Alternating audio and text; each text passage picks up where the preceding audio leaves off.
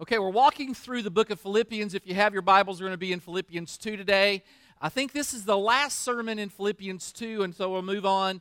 You want to know what's next? Three. Yeah, that's awesome. Yeah, you're right on top of it.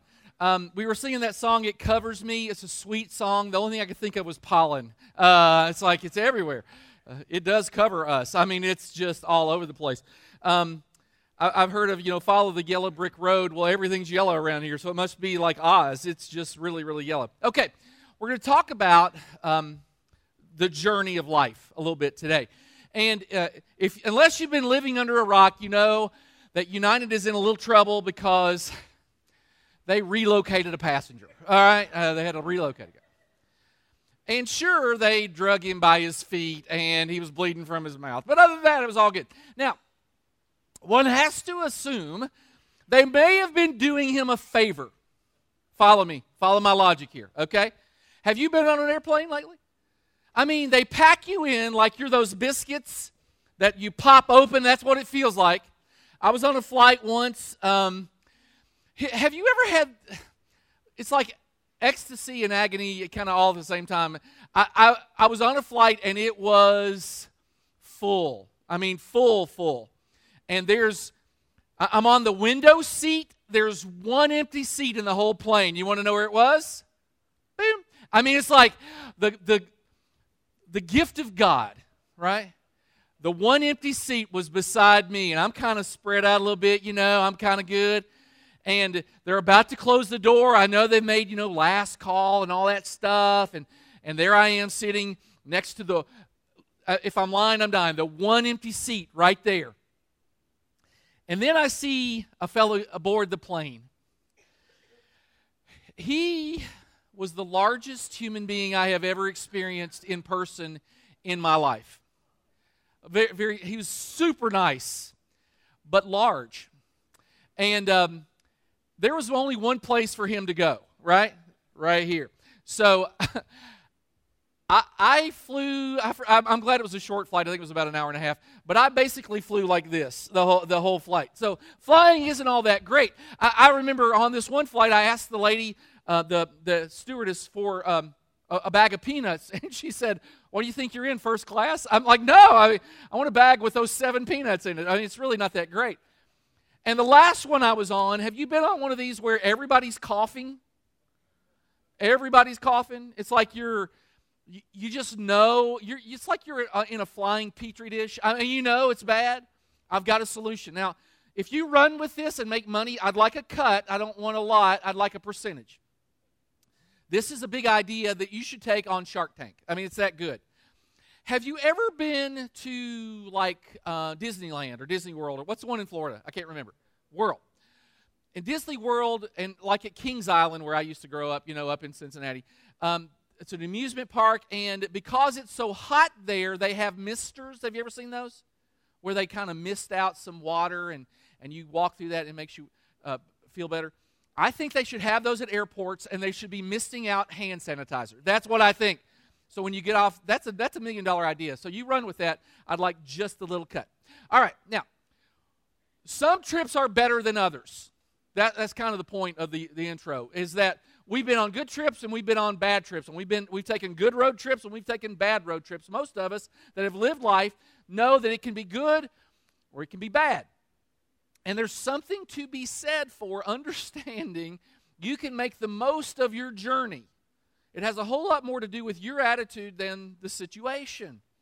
And so Paul writes this letter to the Romans, and let me remind you, he writes it while he's in prison, chained to a guard 24 hours a day. They rotated those guys every four hours. So he's he's with somebody different like all the time. And, and, you know, six hours a day, he has, is that right? Six times four, 20. Yeah, uh, he has a new person six times a day. All right? So it's not like the circumstance was good. And here's what we do God wants us to know that we're to enjoy life, not to just endure it. Even though circumstances might not be good, you're still we still have the choice to enjoy life. It's our choice. We choose. Now, it doesn't mean that we're not going to be depressed or we're not going to be frustrated, but we choose. Sometimes we choose to stay in our frustration or to stay in our disappointment or to stay in, in our depression. And I understand sometimes it's chem- uh, uh, uh, chemical, and, and it, I'm not talking about that. I'm, I'm talking about when we have an attitude that just says, poor, pitiful me. Because here's the truth we shouldn't confuse happy circumstances with a joyful life. Now, Paul, Paul wrote the book of Philippians, he also wrote the letters to Corinth. And, and this is what he says Therefore, I will boast all the more gladly when I'm weak so that Christ's power may rest on me. I delight in weaknesses, in insults, in hardships, in persecutions, in difficulties. For when I'm weak, then I'm strong. There, there's this, um, th- this notion out there. There are even people who preach that God wants us to always be healthy, and God wants us to always be wealthy, and God wants us to always have good as we define good. And yet, Paul, who was arguably the greatest Christian who ever walked the planet, had difficulties. And he says, I delight in my difficulties because sometimes the most memorable things in your life happen when you're having difficulty. Uh, our family, you may know this, we like to hike. We hike. When, when our girls come in, we hike. They were in for Easter. We took a couple of hikes. We love it. We like to go to waterfalls and that sort of thing. The hikes we remember the most are the ones that were most difficult, just how it works. We took one Christmas Eve, we've affectionately called now, this last Christmas Eve here in South Carolina. Uh, we, we affectionately call it uh, the hike from hell. Uh, it has a ring to it. And um, we, we, my oldest daughter sort of sets the agenda. This is where we're going to go. And so she came up with a hike, and it was going to be, you know, not real three or four miles. We were just going to kind of walk a little bit and not, not too big a deal. And uh, so we didn't take very uh, much water. We didn't take hardly any food, you know, some granola bars and not very many of those. And we set off on what we were thought we thought was going to be three, you know, three mile, four mile hike. It wasn't going to be very long. Well, seven and a half hours later, 12 miles later, up and down over the Ridge Trail. Have you ever done the, some of you have done the Ridge Trail? Uh, Satan invented the Ridge Trail. Uh, uh, he walked it first, I'm fairly certain. There's nothing beautiful about it, really. Uh, it's just hard. it's just difficult. It, it is just annoyingly difficult. There's no good scenery. You don't pass a waterfall. You kind of go off on one little thing and you see a waterfall. Big deal. I mean, it wasn't worth it. But we'll remember it. You don't want to know why? Because it was difficult. We nearly died. And we did it together. By the way, we I started, I mean, it started to get dark we're out on the trail and it, it, it's starting to get dark. Now, I've watched a bunch of those shows about, you know, how to survive. I don't want to do it. I want to watch at home eating potato chips. Uh, I really don't want to go do that. And I, I'm thinking to myself, what are we going to do if it gets dark? Because we, we were really not prepared. And God was gracious to us, and we got out right before the Rangers came to look at us, look for us. But truth of the matter is, we shouldn't confuse happy circumstances with a joyful life. Because we look at that today, the girls and I, we talked about it when they were home. We look at that as memorable. We remember because we were together. And, and we laugh about it now because it was hard. And sometimes you get through difficult things and you look back on them and you say, wow, that was a time where I grew. I grew. So, all the way through the book of Philippians, especially chapter 2, Paul is has an agenda. And, and, he, and let's look at some of the texts. We've already looked at these. We're not going to talk about them much. I just want to remind you. He said, Do nothing out of selfish ambition or vain conceit. Rather, in humility, value others above yourself. And so he's talking about in chapter 2 the, the greatest journey you can take in life is to be a person of humility. And then, then he sets up Christ. In your relationships with one another, have the same mindset as Christ. He, he's our ultimate example. And, and then he says, continue to work out your salvation with fear and trembling, for it is God who works in you. So we work, we have our part, and God has his part in our spiritual growth. And he talks about this throughout the book, second chapter of Philippians. And so ultimately, the best way to journey, he's saying, through life is found in these verses. We're called to work out our salvation with humility, without complaint, through God's power. God will empower us to live a humble, non complaining life. Now, interestingly enough, I talked about the complaint part a couple of weeks ago. The complaint sermon is an easy sermon to preach because we all struggle, or at least most of us struggle, with complaining. This is a much different, different in, in it's a deeper topic today because Paul is basically going to say to us there's joy even in suffering. It's not really one of those, at the health and wealth churches, they don't preach this message because it's not a fun message. To say, hey, there may be, you may have to suffer, but you can have joy in the suffering. In fact, I think Paul would, would, would more likely say, you're going to suffer. There's going to be hardship in your life. And in the hardship, you have to figure out there's joy even in that if you want to find it. Now, Jesus is an example, and I don't know about you, but sometimes I look at Jesus and I, I, I say to myself, I can't do that. And Paul is good in the second chapter of Philippians to say, hey, there are a couple of more examples. By the way, we're not going to get to chapter 3. I, I work way ahead. We're four weeks from that, so never mind what I said earlier on. Can we edit that out of the tape? I mean, really, it's bad. Uh, next week, we're going to talk about uh, a guy named Timothy. Uh, the week after that, we're going to talk about a guy named Epaphroditus. And so, but today we're talking about Paul, and he sort of sets himself up as an example. And we have to have people, we have role models. We need role models. Now, let me tell you this story about this guy right here. His name is uh, Sir Edmund Hillary. Hillary was the first guy to, um, he and his uh, Sherpa um, Tenzing Norgay were the first people to summit Mount Everest. Think about that. In 19, I think it was 53, 53, he and and Norgay they they summit Mount Everest, the highest mountain. First people that have ever had, had ever done it. I mean, it caused great notoriety for Sir Edmund Hillary. He, um, he was uh, knighted in 1985. Um, he was made the highest commissioner in New Zealand, India, Nepal, and Bangladesh. He was commissioned to the Order of the Gator. It has nothing to do with Florida. Uh, Order of the Gator is membership of which is limited to 24 individuals, and it's some big deal in England. I mean, it's a big, big deal. And, and he, was, he was that. He was commissioned to be an Order of the Gator. And yet, he maintained this humility. Now, there's this story about Sir Edmund Hillary. He uh, often went back to uh, the Himalayas, and one time he was there, and, and some tourists noticed him and noted who he was and they asked him, "How would you would, would you allow us to take a picture with you? Would you be in our picture?" And he was very gracious and he said yes. And they handed him an ice pick and they said, Would you hold this? And, and so they're kind of posing for the picture. Get this. This other tourist walks by. He doesn't know who Sir Edmund Hillary is. First guy to, to, to, to, to summit Mount Everest. And he says to Sir Edmund Hillary, let me quote it Excuse me, that's not how you hold an ice pick. Let me show you. Now, this cat is so gracious. What would you have said? I thought of some things I would have said. Things like, I think I know how to hold an ice pick. I summited Mount Everest, you pipsqueak. I mean, something like that. Or I've slid down more mountains than you've climbed. I mean, something to that effect. Or I can tell you where you can stick that uh, ice pick. Uh, something the, of that nature.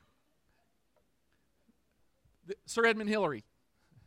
I mean, he says, I would appreciate the help. The guy comes and changes how he held it. And Sir Edmund Hillary thanked him, and then they took the picture. Now, this is this is someone who is incredibly accomplished, who also is modeling humility. And, and we need models. Um, this is what I used to do with my kids. Hey, this is how you shoot a basketball, or this is how you hold the bat. Last night, Elise and I were playing frisbee, and, and she wanted to learn how to throw it this way. And so we were, we were kind of, I, I would hold her hand and we would flick it so we would learn how to, to throw the frisbee. We need people who have done it before. And in this particular text, Paul is saying, he's basically saying, Look at how I do it, and this will help you know how you should do it. Watch how I do it, and then you'll know how you should do it. And he says, Do everything without grumbling or arguing, so that you may become blameless and pure, children of God without fault in a warped and crooked generation. And then I'll be able to boast on the day of Christ Jesus that I did not labor or run in vain. Paul's work, he's basically got a dual motivation. Let's talk about it just for a second. First, he served out of love. In fact, he says, Christ's love compels me. But in this particular verse, he also says, So I'll be able to boast on the day of Christ that I did not run or labor in vain. He has this healthy fear that he might be wasting his life if they don't understand how to conquer complaining, how to live in humility, how to sacrifice and still have joy. I'm afraid, he's saying, that I might labor in vain, and I don't want that to happen. So watch how I do it so you can see how it's done. I heard about one guy, and his efforts to woo a young lady were going un, um, unrealized. He, he's, he's trying, she's not buying it. He's trying, she's not buying. That rhymes. That's good. All right, so he develops a new strategy, right? He decides what he's going to do is he's going to send this young lady a gift every day for a month. He's going to woo her with gifts. Now, normally for normal people that would be flowers or candy, but this was a girl from Kentucky. So he sends her a can of Skoal one day, right? And then pickles pig's feet, you know, and then one of those hats that has the you can put the coke in the sides and, and has the straw, right? that kind of stuff. Every day he sends her another gift. And because she's from Kentucky, it's those kind of redneck gifts. All right. And it worked. She was wooed. She fell in love with the guy that delivered the packages. That's the problem. So Paul is saying, hey, I don't want you to, to miss, I don't want to be, uh, I don't want my labor to be in vain. So the positive side, hey, I'm motivated by love, but I also want you to, to follow Christ so I can boast. And so this is what he says about himself. Even if I am to be poured out as a drink offering, we're going to explain that in just a second. So if you don't know what it means, I'll tell you.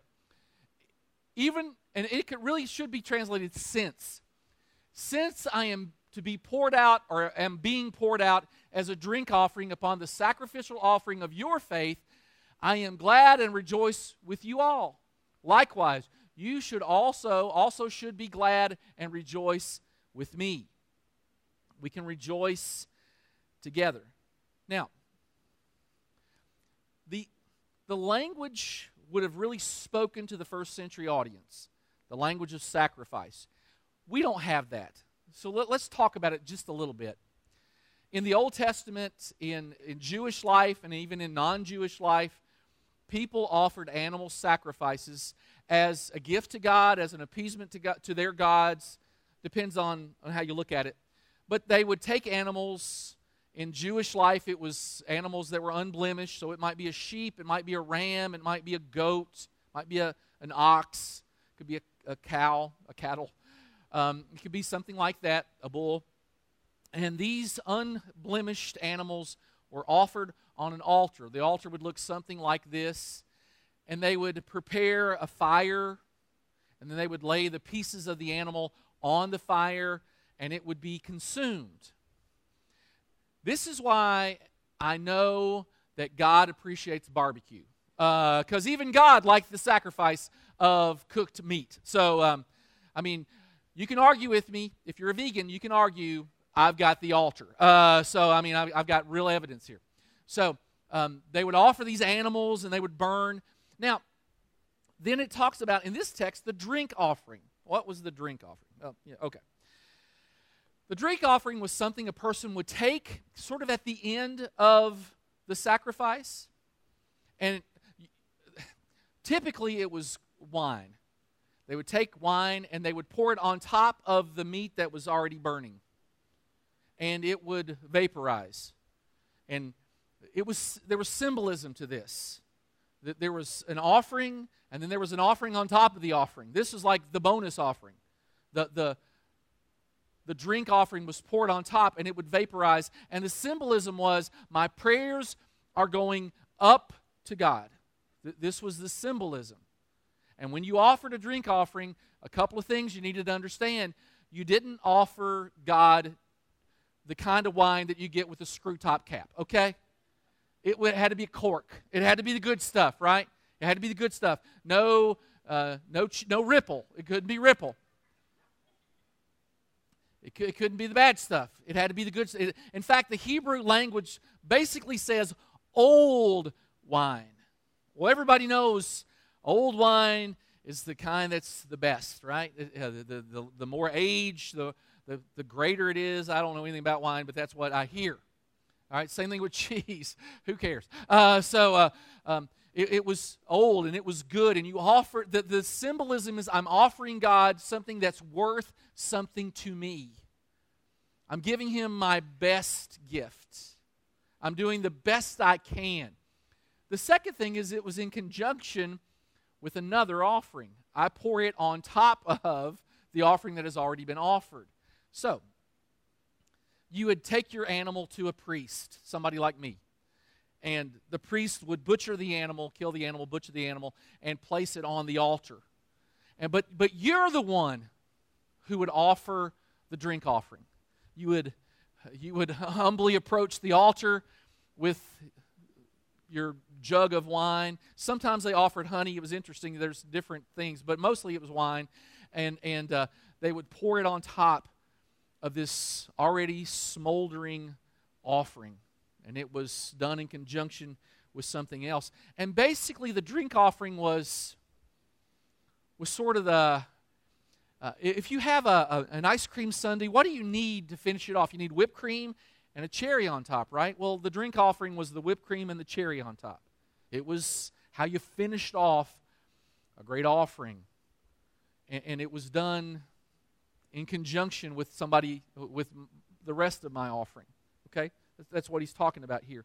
So, since I'm being poured out like a drink offering, Paul is saying, now get this, he's saying that his offering of his life was kind of on top of their offering. I, am the whip topping on your sacrificial lives, which is kind of amazing to me. Because what he is saying is, your offering is better than mine. This is Paul, remember? Like greatest Christian who ever walked the planet. He's saying, Your offering is better. I am just the whipped cream. Uh, you know, you're the cornflakes, I'm the milk. I, am just, I'm, sub, I'm subservient to, to my offering is less than yours. Yours is more than mine. It is greater. Now, why would he say that? Because it's hard for us to believe that Paul would be second to anybody about anything. Well, the big idea is real joy is found in willingly giving your life for God's purpose. And so he's he's willingly I'm I'm giving you this I'm giving God my life, my very life so that the gospel may be spread. Even if I'm being poured out, since I'm being poured out as a drink offering upon the sacrificial offering of your faith, which is better, yours is first, mine's subservient, I am glad and rejoice with you all. Likewise, you also should be glad and rejoice with me. It is a joy to give our lives in sacrifice for Christ. And yours is better. And the reason he would say that, they were suffering. Look at a couple of verses back in chapter 1. Don't be intimidated in any way by your enemies. If you have to be warned not to be intimidated by your enemies, what's probably happening? You probably have enemies, right? And then he says, For you have been given not only the privilege of trusting Christ, but also the privilege of suffering for him. So they had enemies, they were suffering for Christ. And then he said, uh, We are in this struggle together. Uh, you've seen my struggle in the past. You know what I that I'm still in the midst of it. We're struggling. This is tough. This is difficult. We're walking a path that's extremely difficult to walk. Being a Christian in a society where there were very few Christians, it was difficult. You understand, don't you, that becoming a Christian often meant you were blacklisted from businesses, and so they wouldn't uh, trade with you anymore? I mean, your livelihood could be at stake. uh, sometimes, if you became a Christian in a family that didn't approve of Christianity, you were set aside to go fend for yourself. I mean, you could lose your family, you could lose your business following Christ. It was something quite difficult. So they were suffering. They were also sacrificing. In chapter 4, he says, I have all that I need. I'm generously supplied with the gifts you sent me. They took up an offering and sent it to Paul. They took collection and gave it to Paul. Um, it's because generosity often goes with sacrifice. And the third reason I think this is kind of cool is Paul's humility. Think of others as better than yourselves. He was showing us what it looks like. Hey, that offering of yours, that's top notch, man. I'm just, you know, the I'm just the whipped cream on top of it. Here's the, here's the, the rule of, of thumb the hallmark of Christianity is sacrificial generosity. It, when, when I don't feel well, the first thing that Miriam does after she says, Suck it up, you big baby, is um, we take my temperature. Um, even when I don't feel good, I'll say, honey, will you check? You know, because I'm hoping for some sympathy, really, honestly. Um, and so we'll get out the little thermometer thing. You stick it on your head, forehead, right? And then, then you shoot. And I never know if that's a gun or not. But anyway, uh, uh, there it is. And, and they take my she takes my temperature. Now, if I have a temp, oh, it's going down, man. I'm playing that sucker like nobody's business, right? If I, it's, what's it supposed to be, 98.6? If it's 98.7, I am acting like I am dead. I, I mean, I am, I'm getting under blankets. I'm drinking sweet tea out of a straw. I'm laying down and it's one of those bendy straws. I'm not even lifting my head.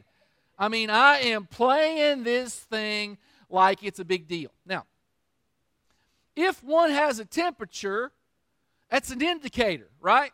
There's an indicator that something's not right. When you have a child and, and they come in and they have a temperature of 100, you, you sort of get worried a little bit. They have 101, well, that's more worrisome. If your child has a temperature of 103, you, you get into panic mode. You start taking them to the urgent care because it's an indicator something's wrong inside. If I'm hot on the outside, something's wrong on the inside. If I'm not generous on the outside, there's something wrong on the inside. It's an indicator. I mean, look, Christ gave everything for us. Everything. It, it's all His, it's all on loan. Every talent, every gift, everything I've ever been given is on loan. I should be generous with what God gives me. And it's not just financial resources. I can be generous with, with my time, with my patience. Man, who has an abundance of patience? We should be generous with that. With words of encouragement. Look, I got coupons today for Long John Silver's. Can I get a witness? Ah, I mean, uh, uh, God is good. Ah, uh, it's good stuff. I, I got coupons. You know what I love about Long John Silver's? They have that little bell. When you go out the door, if you've been there, you should go there just for the bell. You walk out the door, and what are you supposed to do with the bell? Anybody's been there, what are you supposed to do? Ring the bell. Why do you ring the bell? Because it was good. That's right. It was good. If you ring it a long time, it was real good. You hardly ever hear that. But anyway, uh, uh, you ring the bell. It's a it's a it's encouragement. We're to be generous with all these things, with encouragement, with our time. So, sometimes the best thing you can do is give somebody your time. Some people just need to talk. just give them your time. Some folks just want to have an opportunity to share. Give them your time. So, when I say sacrificial generosity, if you've got something else to do, if you've got someplace else to be, and you give somebody your time, you have exhibited sacrificial generosity. If you go to LJS and you're not overwhelmed with the high quality of food, you, you might not find it wonderful. You can still ring the bell. Ring the bell. It's okay. And there are people who may not deserve encouragement that need encouragement. Have you ever been to a place that somebody you they're not very good. Maybe they're not very good because they've never been encouraged. So become an encourager. Find ways to generously, sacrificially encourage others because it's a hallmark of Christianity. So if I'm being poured out as a drink offering upon, upon the sacrificial offering of your faith, I'm glad and I rejoice because we're in this thing together.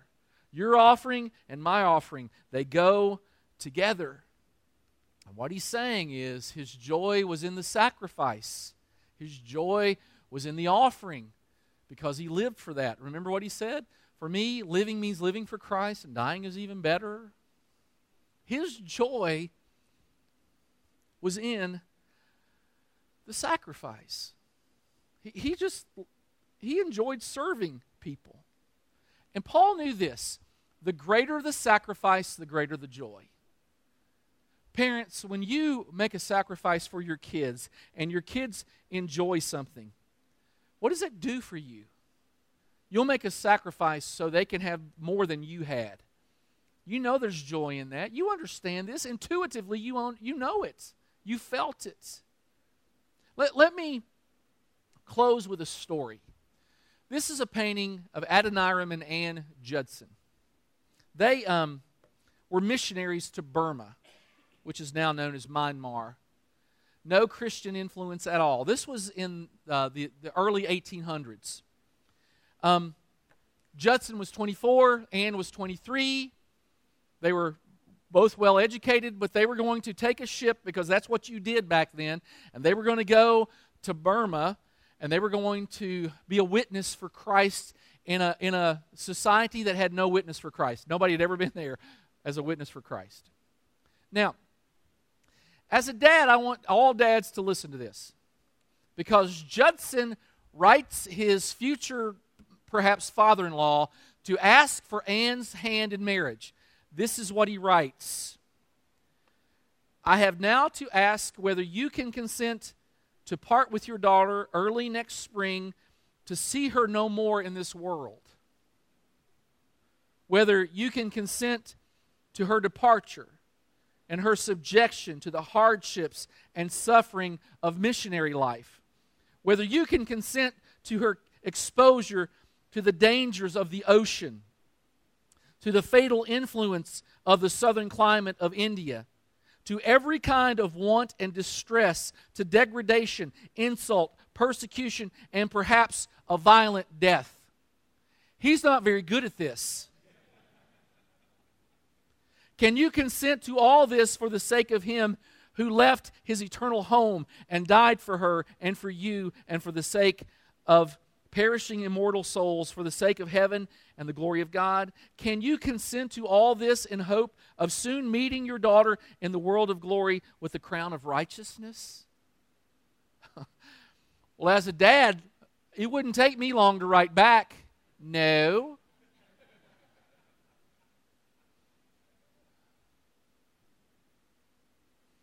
But Ann Judson's father was a godlier man than me. And he said, It's Ann's choice. Let me read a letter from her that she writes to one of her friends, a little shorter. I feel willing and expect, if nothing in providence prevents, to spend my days in this world in heathen lands. Yes, I have about come to the determination to give up all my comforts and enjoyments here, sacrifice my affection to relatives and friends, and to go where God, in His providence, shall, shall, shall see fit to place me. Oh, my word. It isn't as if they went not knowing what they were getting themselves into. I mean, it's not as if they got there and it was bad.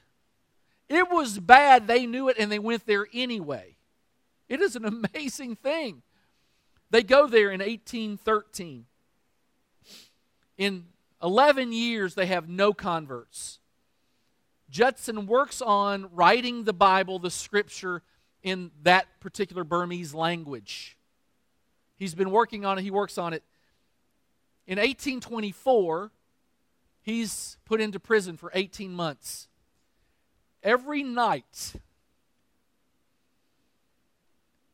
they wrap a rope around his feet. They hoist him to the ceiling with only his shoulders and his head resting on the ground.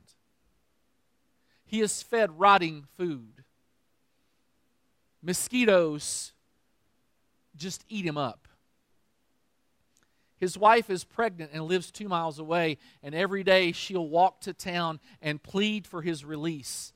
Every day for 18 months. While he's in prison, their daughter Maria is born.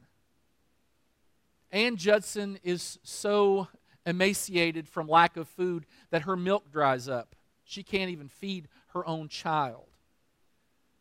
The jailer is gracious and merciful enough to let Judson out of jail to go in the evenings into the square to plead with women to feed his baby.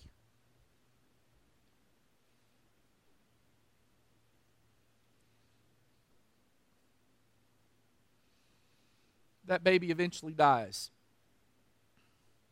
Two years later, Ann died of spotted fever.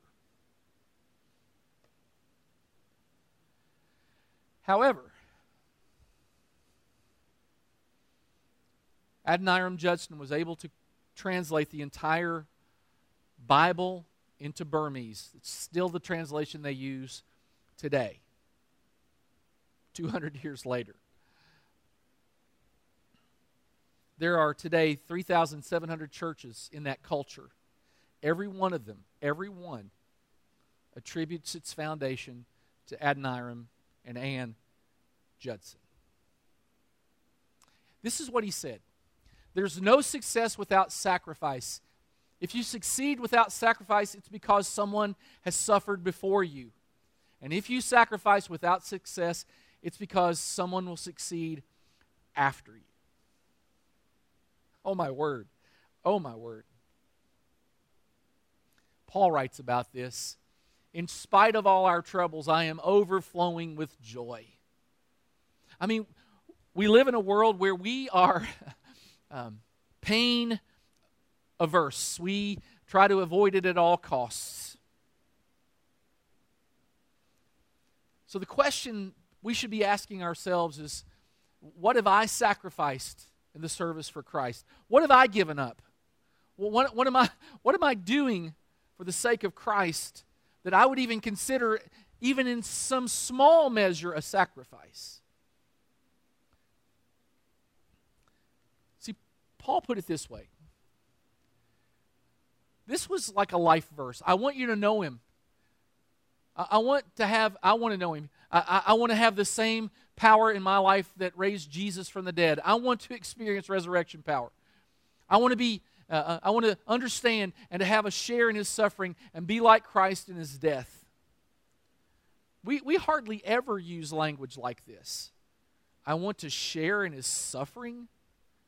We don't want any suffering, we don't want any sacrifice. And yet, the Bible calls us to these things.